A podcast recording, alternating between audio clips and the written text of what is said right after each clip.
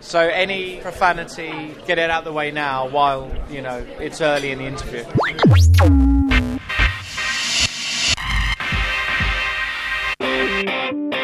This is Sergey Karyakin, and you're listening to the Full English Breakfast with Lawrence Trent and Stephen Gordon.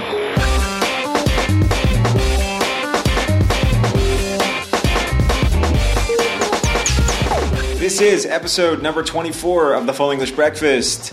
We're taking it easy this summer, but also keeping busy in our own ways. Trent was dancing in Croatia. Beautiful country, by the way. Anybody who's never been to Croatia, I recommend it. Great seafood. Great seafood, great weather, just a very beautiful country. There's the Croatia promo. We've got lots of news to catch you up on from Dortmund and Biel and Amsterdam and North Shields. Got a bit of unfinished business with that tournament.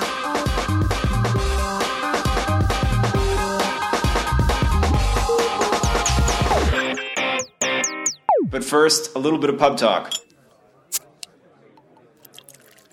Let's talk Turkey.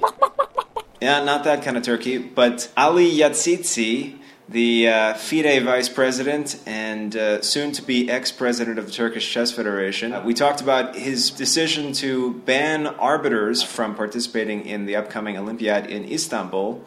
But recently, since our last show, he's taken it one step further and proposed uh, an agenda item for the FIDE Congress to ban seven federations, not just their arbiters, but all of the members of the federation, including players, from participating in FIDE sanctioned events. So, this will be now something that the FIDE General Assembly will vote on whether or not to give a suspension to the seven federations, including players, arbiters, trainers, ratings suspended, everything. I think they should, personally, because that way we get out of that all of an organisation. Um, we start up our own thing. Everybody then boycotts it, and they go and f- themselves. is, is that a bit too strong? Steve, you better go first. I mean, uh, it all seems a little bit extreme, and it's very disappointing for the nations involved if they weren't able to participate in the big events that FIDE have to offer. Yeah, but at the same time, you know, there's coming a point, isn't there, where people are going to question like whether a full-on boycott of FIDE is worthwhile. It's all a bit farcical. Well, what I love about this is that on its face, it seems totally absurd. I mean, talk about guilt by association. You're going to hold all of the players. That means all of the, the top grandmasters on down from these federations from participating in FIDE events. I mean, it's like one of these motions that's so off the charts crazy that it, you know, you don't even know whether or not you should take it seriously or if it's just, you know, a way of venting steam. You know, I mean, is it a is it a real threat?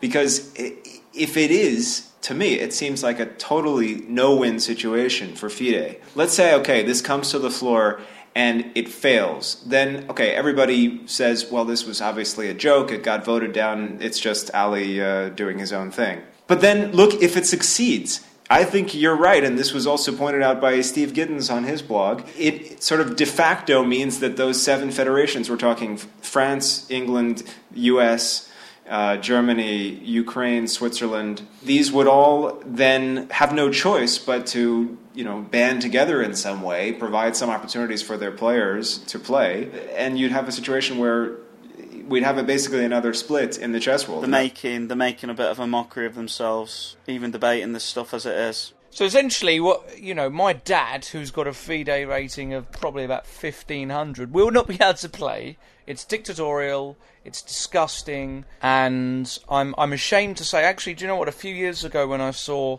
this chap Ali doing numerous things, I thought, do you know what? He might actually. This guy might have the answer. I think it was in Turin a few years ago when he was getting busy, and I thought, do you know what? Maybe this guy. This guy is a joke. They won the case. Fair enough. They won the case. Well, we all know it's through a technicality anyway, of course, which they failed to mention, and I'm sure everybody's read up about that.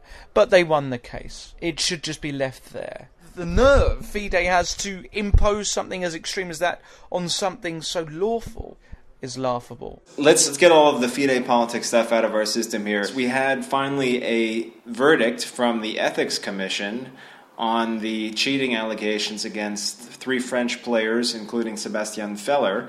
And uh, they basically upheld the suspensions uh, originally placed on them by their French, the French Federation. And so uh, Feller will not be able to play for a couple of years, and Hauchard, uh, who was the trainer, and Marzolo also sanctioned uh, pretty harshly. It's a real shame to think that someone so talented would even think about doing that, let alone with going through it in such a calculated way. I'd even say if they're found guilty of something like that, then the ban should be longer. Well, Arnaud Hauchard was actually given a lifetime ban from serving as a captain. Feller received a three year ban from playing, followed by two years of community service with the French Federation or another association. I'm not sure what that means exactly, but you think even that's not harsh enough? Maybe. I mean, I, I don't know. It just. Uh, we've had this Olympic Games as well, and, um, you know, I watch I think of Justin Gatlin when um, when we talk mm. about cheats, and he's he's come back from two drugs bans. I mean, I find that absolutely insane. That after the second one, he's still able to get on the track and get himself a bronze medal. I mean, this guy's obviously got uh, the strangest moral compass. Just to be cheating at that level, I feel quite strongly about it because it happened against us as well. It happened against a good friend of mine, um, or supposedly, as the story goes that yeah, I mean, I just think it's it's pretty lenient for me. I like the community service part. So three years not playing. Could be, you know, you're going to see him in, you know, sweeping the streets in Paris. And, but what? Know, uh, it's not like police community service, is it? He's... Well, exactly. I, gonna, I, hate the fact they call it community service. What's he going to be doing? He's going to be giving chess. I imagine he's going to be teaching teaching yeah. kids, or you know, helping out yeah. with chess clubs and, and whatever. Exactly. Good morning, children. I'm Grandmaster Sebastian Feller, uh, convicted cheat what I'm going to teach you today is the, the ethics of sportsmanship in chess. No, I mean, on a slightly more serious note, somber note, this is very shocking news because I think not only have they been found guilty, but they also pleaded innocence, both of them, and actually threatened things such as countersuing and that sort of thing, which makes it worse because if they just kept stum about it and said we're going to wait for the processes to happen, etc., etc., then fine, but they've been lying twice in some way. Um, I agree with Stephen. I think the ban should be longer. I'm still undecided as to whether lifetime bans or not are right, because everybody does make mistakes, that's for sure. But to lie like they have, to genuinely cheat and then lie again about it, that's a different level for me. So I think maybe the penalty should be more. I don't know. Well, at least in this case, the charges were quite severe, and there were uh, reasonable standards of evidence at play uh, before the, the ban was put in place, and it was then confirmed, in effect, by the international body of appeal, that being the FIDE Ethics Committee. So we had a sort of a due process and justified procedure. Obviously, if you are found to be cheating, it makes sense that you be banned from international events. Next topic. All right, let's leave the world of politics. We've got a lot of tournament news roundup to get to from the summer. Amsterdam Science Park. Uh, it was the second year of a tournament there, which started as a big open, and they added this year a couple of top level events, uh, including the Dutch Championship and this ACP Golden Classic. My name is Yuri Garrett, and I'm the board director of the ACP. So we're outside the first round of the Golden Classic tournament. Now, why Golden Classic? Well, because in the golden times of chess, adjournment was one of the protagonists, so I, we just thought it was a good name to call it the Golden Classic. Well, first of all, maybe we need a little bit of a primer on what exactly adjournments are for some of the listeners who may not know or may not be familiar with adjournments. An adjournment is a way for you to simply temporarily stop the game. Depends on the tournament, but there's a certain move or time when you could ask for an adjournment. And essentially, what would happen is the arbiter would come over, stop the clocks. One player, the, I believe the person who asked for the adjournment would have to seal a move and then you would both leave the game and you could then look at the game in your own time and then you would finish off the game the following day or whenever it was well i, I must say that the uh, concept of going back to adjournments has been not really discussed but it has been a an active part of our dreams for a long time. But it was basically Emil Sutovsky's uh, great work who brought the, the money in and who gave a concrete uh, format to the idea. The obvious criticism is well, how can you possibly have a Germans in the computer age? Isn't that just going to be uh, who has, who's got the access to the stronger machine? How, how does that work? Um, I think this was a problem uh, 20 years ago. Now it's completely different because I think every player has a computer uh, hardware software combination that is tailored to his needs. Uh, basically, we just saw Anand and Gelfand playing. I wouldn't be surprised if they had access to supercomputers provided by the governments or anything, because this is just normal. The investment is worth it. And these are strong players, the 2750s and 2600s. So I'm pretty sure they all have strong computers, which is one that suits their rating, suits their professional career. I don't think that access to technology today is a major problem. So I think this will help chess because it will prompt analyzers from the whole chess community to come up with their ideas. I wouldn't be surprised to see some analysis published before the actual resumption of the game. And I don't think this will impact the play because um, most positions will have life. And after five moves, I, I, pretty much think that both players will be, you know, swimming in the open sea as they were before. Of course, they will have had ideas from the computer, but it's not that the computer will just pop up lines and you and I can understand those lines. It takes a super grandmaster to understand the concept between those lines and develop it and then apply it playing. So it's not just a question of memorizing the first line of Houdini uh, on a very strong engine. I don't think it is that. No. And also, I mean, my, my favorite uh, joke about this is well, you play with Houdini and I play with Tal, Geller, and Polugaevsky. And then let's see who wins. I mean, three very strong grandmasters. The, the head of a grandmaster is so much better than a computer, especially if, if he works at home with the aid of a computer. It's not going to be the product if you and I use Houdini and uh, Ivanchuk plays with Houdini, the result will not be the same. They know how to drive the computer. They know how to do it. They know the end game they want to reach. They know exactly what they want the computer to do. We cannot do that. And it's going to be very interesting to see players fight out to the very last pawn end games, which we have not been seeing for so long now. The end games are basically crushed by the quick play finish. Now they can go back home, think over it, plan it, and we will finally see fantastic end games. We're going to see a whole game, which is something I think we've been missing for quite some time. There's a beauty and sort of romanticism about the adjournment because this is what they used to do of course, back in the, the glory days, the good old days, where you used to have a team.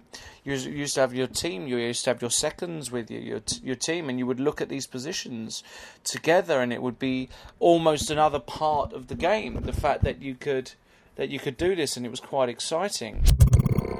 The thing is that um, computers are fairly standard. They will come up with the same idea. I mean, the line that I see is the same line you see. So I, as a player, will have to, if I see that this line is, well, I'm doomed in this line, I will have to find maybe some incorrect line, which will have to play out. And it might not be easy. I mean, sometimes there are those situations where it's just one forced line which gives you minus three or whatever, and then you can just, there's, in, in some place, there's one line where you get a minus four continuation, but an, an equal continuation. And the players know where to find them, where to look for them and they will they'll be tricky. They'll be. Tri- I'm pretty sure they'll be tricky. They know that your opponent has access to the same material. I tended not to agree um, that the adjournment was was sort of helping the game and um, that the you know the the end of the game was going to be more interesting. In most situations, it's more a memory test of just playing out the moves that the computer suggested, or even just understanding the moves that the computer suggests and just replicating its its ideas. I I don't feel as though yeah the the adjournment's going to help, but you know maybe we need one or two more tests to see to see if it's going to stand up to my criticisms. About this uh, not being rated, uh, there, I know there was a little bit of confusion over whether the current FIDE rules uh, are, are somehow not allowing rating a, t- a tournament with adjournments. You said technically it could have been. Can you explain that? Well, um, there is nothing in, in the regulations that prevents us from doing it. I mean, they are not in the mainstream of uh, body of the re- uh, of the regulations, and there is a separate section which is guidelines for adjournments. So, first of all, if there's guidelines for adjournments, this basically means that you can, mm-hmm. and and since it, there's no provision that uh, prevents you from doing it, I must imply that it is possible. I mean, I would have to read something. Adjournment is not possible, but this this is not the case. I have not seen it. So it's not as though you intended to rate it and then somebody said, oh, you can't actually rate this. You chose specifically not to rate it. I think it was never um, an issue. I mean, uh, again, uh, the players came uh, on very friendly basis. Uh, although there, we, we, did manage to put up $35,000 for a prize fund, which is, I mean, at least something. And it was never discussed. I mean, maybe next time this might be an improvement. Well, why not? Mm-hmm. I don't think rating is really the issue here. The issue is this innovation from the past. The last time we saw adjournments in a official event was back in 1996 and the uh, FIDE World Championship match between Anatoly Karpov, new friend of the show, and Gata Kamsky, who uh, was also playing here in Amsterdam, providing a little bit of a link to the past and the history. There's some great stories as well about adjournments, about it's Fischer Spassky, isn't it? Is it where where I think they had an adjournment and Spassky just said, "No, do you know what? I'm I'm I'm going to let you have it. You know, well, congratulations." There's a modern day equivalent of the uh, of the Spassky case you just mentioned.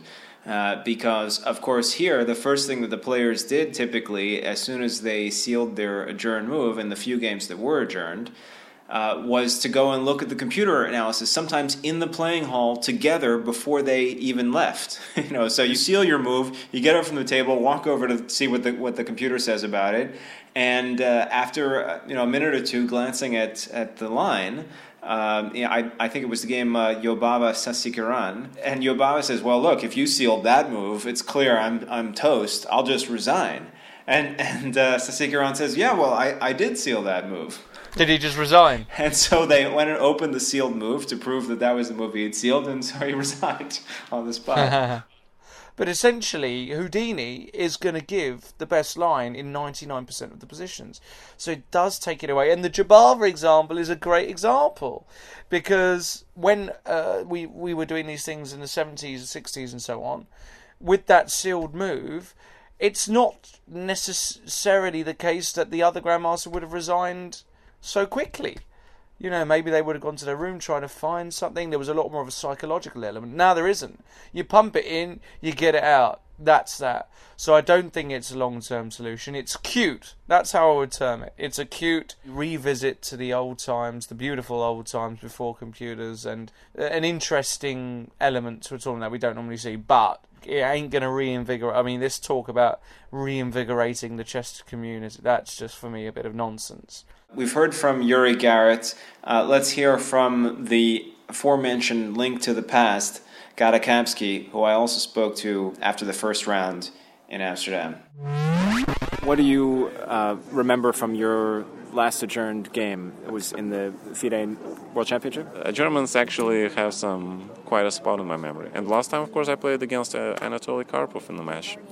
But already at that time, I think uh, the adjournments were fading away and that was really the last match for the World Championship with the adjournments. We actually agreed before the match not to have the adjournments, but then uh, he changed his mind. Karpov changed his mind? Yeah, yeah. Okay, he, he'll probably say that the organizers uh, changed their mind or something, but it doesn't matter. I mean, because it played an important role in his uh, winning the title. Because I, I still feel that way. You, so you think the adjournment, he felt that the adjournment favored him? I felt, I feel that the adjournment favored his side, of course, of course. There was no other way around. But okay, it's over, it's in the past, you know, I don't really care anymore, but uh, I was just trying to be objective. It's nice to play actually under this time control because it makes you feel like you're following the footsteps of the great players who used to play slow time controls, like really go going back to Lasker and Capablanca and all those great grand tournaments. And of course, in uh, Botvinnik and then later, the, these guys were also playing the slow time control. And it's nice, you know, to go back in time and experience this uh, under a new, more modern view on chess and the way we play right now. I mean, we do use engines, of course, uh, for studying home preparation, for opening preparation stuff. But um, when you have more time, the even if you get caught in a variation, it's not like um, when you have one and a half hours, you have to think for an hour, and then you have 30 minutes for the 30 moves, and then you know you're in trouble because it doesn't matter if you even get out of the position, you still need time. And with this time control, you can actually manage and uh, you know deal with the stuff that's being thrown to you by your opponent. So I think this format deserves the right to, to live. The time is given f- uh, for a player for a reason. I mean, you can uh, create even something new at the board. You know. What are the ramifications for the endgame? The ramifications are good because, um, again, it gives you an opportunity to discover something for yourself, to study the end games, which is probably one of the weakest links of uh, the um, internet generation players because uh, you used to study books, you used to study games, and you study, analyze them in depth, and go game by game, the whole books. And um, with the computers, with the adjournments, you have to do it again. There is no way to avoid it, and it's good for your total development. I mean, Yuri uh, seemed to think that, that as an experiment, this was something that could bring back some of the accuracy in the end game that, w- that is sometimes lost when you have time scrambles. Yeah, but that's the point uh, for the whole game. Usually, there is a big problem with the time uh, management around move 40. When you have 90 minutes only for 40 moves, I mean, most of the games they've been decided by, by the time the first control arrives. And uh, this will uh, push uh, the limit a little bit, but at the cost of the time. Because with the FIDE time control, of course, you're done after four, five hours. Okay, maximum six, you're done. You know, you're done for the day, you can go rest and do something. And here, there is a danger that you might be playing game for four hours and then you have to analyze it for another three, four hours, and then you have to actually play. So it's a trade-off. Nothing is perfect. I mean, it's a its own viable format, just like Rapids are, just like Blitz are, just like Fischer Random Chess. Uh, they're all viable forms of chess. Vishy had to prove he was a champion in the knockout and the round robin and the match format. And this is the same thing. If you're a good player, you have to prove have to be able to prove it if you can play chess under any format.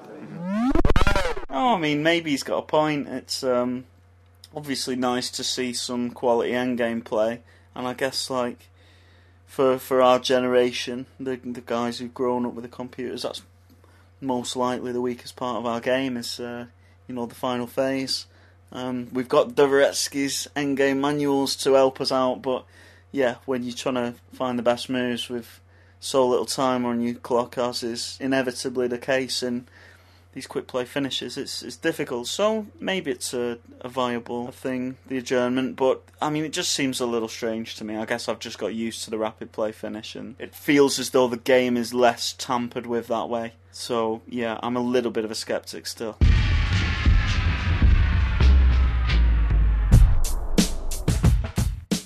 Let's talk about the hot news, and that is, of course, the British Championship.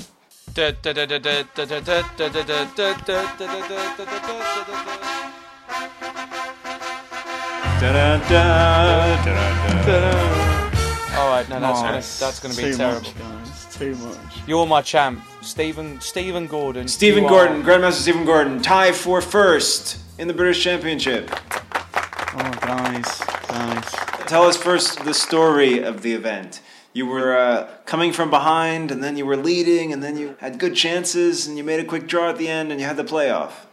Yeah, well, for the first time in a while, really, I just uh, I felt pretty focused and pretty fresh every day. Started stringing some wins together. You know, I had a strong second week. Well, I mean, I played an IM in the last game. I played Jonathan Hawkins, but I think we, those of us who've uh, seen him play, know that he's playing at a grandmaster level. You know, to say the least. So, you know, I had a really, really tough second week, but it was uh, it was pretty disappointing to just not turn up at all for that playoff match. You know, fair play to Gawain. I mean, even uh, even blundered early in the first game to the point where, yeah, I mean the first game was just a joke, really. But yeah, I just wasn't there, and um, it's a tough one to take. But I guess I've got to take some positives out of it. Let me ask you a question. Then. I mean, first things first, we should give congratulations to Gawain as well Yeah, of course. because he's a good friend of ours. He's a top bloke, and further congratulations, Macauley. He's done something like you recently, hasn't he? Gawain, yeah, he's tied the knot. He's tied the knot. he is officially a man, a married man. So I'm going to put a personal shout out to Gawain. So I haven't seen him since he got married, and I'll put it out to Sue as well. Congratulations on your marriage. It's obviously great news, and Sue's been so great with with Gawain as well, and he's, you know, and he's deserved everything that he's done recently. I know in the first game of your playoff, Steve, I did see it. I know you were crushing him to say the least, but you know he's a t- he's a top guy, he's a top player, and it's it's rounded off a really great year for him. He was playing the best chess in the tournament as well. I think. Um, Well, he was unbeaten as well, wasn't he? From what I saw, he, not at any point losing in any of those games, and he, he, he really held things together when he needed to, and uh, you know played some lovely lovely chess at points as well. I mean, he won a best game prize for yeah. his game against Hawkins, so you know it was a really really classy performance by him. What does it mean for you? I mean, does this give you a boost that you do you want to play more chess then at the moment? Are you are you going to try and hit for high levels, get up to twenty six? What do Well, you yeah, I mean, um, you know, when you when you have a when you have a strong performance like that, I mean, it's gonna it's gonna give you the hunger again. And um, I wasn't really expecting anything. I just I felt confident. Let's just play a bit of chess and see what happens. But yeah, definitely. I mean, I'm free to take a bit of time now. I'm not tied into any work, so might play a bit of chess while I'm while I'm looking for, for the right thing for me. Come up short of what I wanted, you know.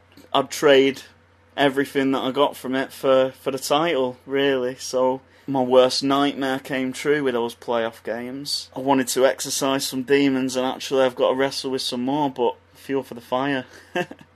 Well, you had a lot of positive comments from some of the listeners, uh, both on our Facebook page, facebook.com forward slash the FEB, and at our, our Twitter feed, at the FEB show. We had uh, Turbulent Bulls, who I think is from Canada, tweeting us. Heartiest congrats to Stephen. Clearly, the podcast has helped his playing strength and results.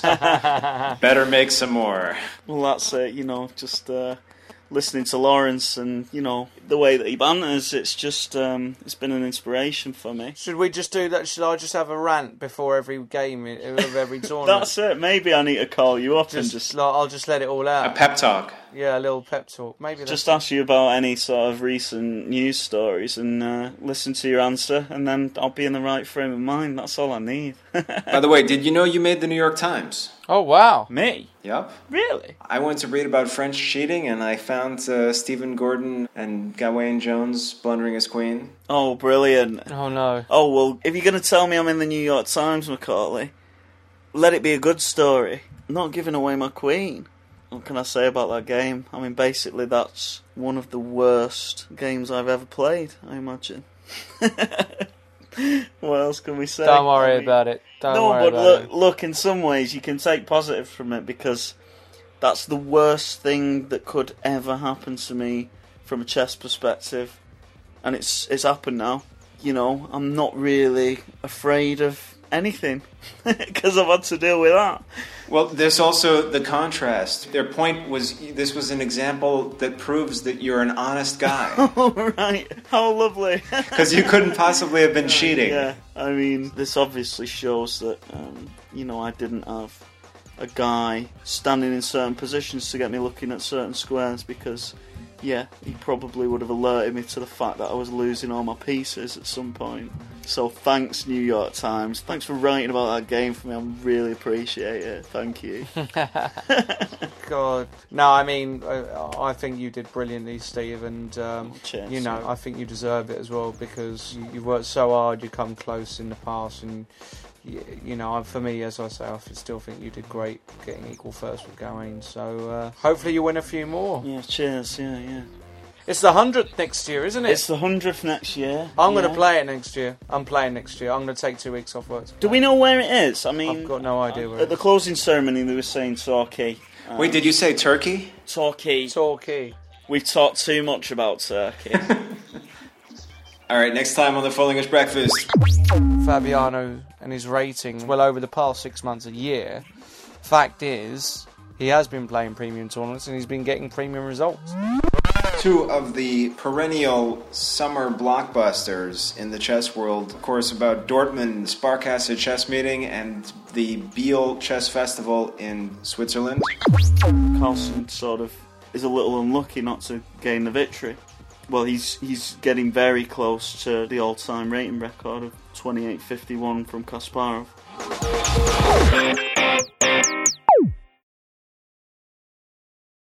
Send us your thoughts. Tell me how you're doing, what you're eating, what you're wearing. Not what you're wearing, but you know, if you got a new shirt,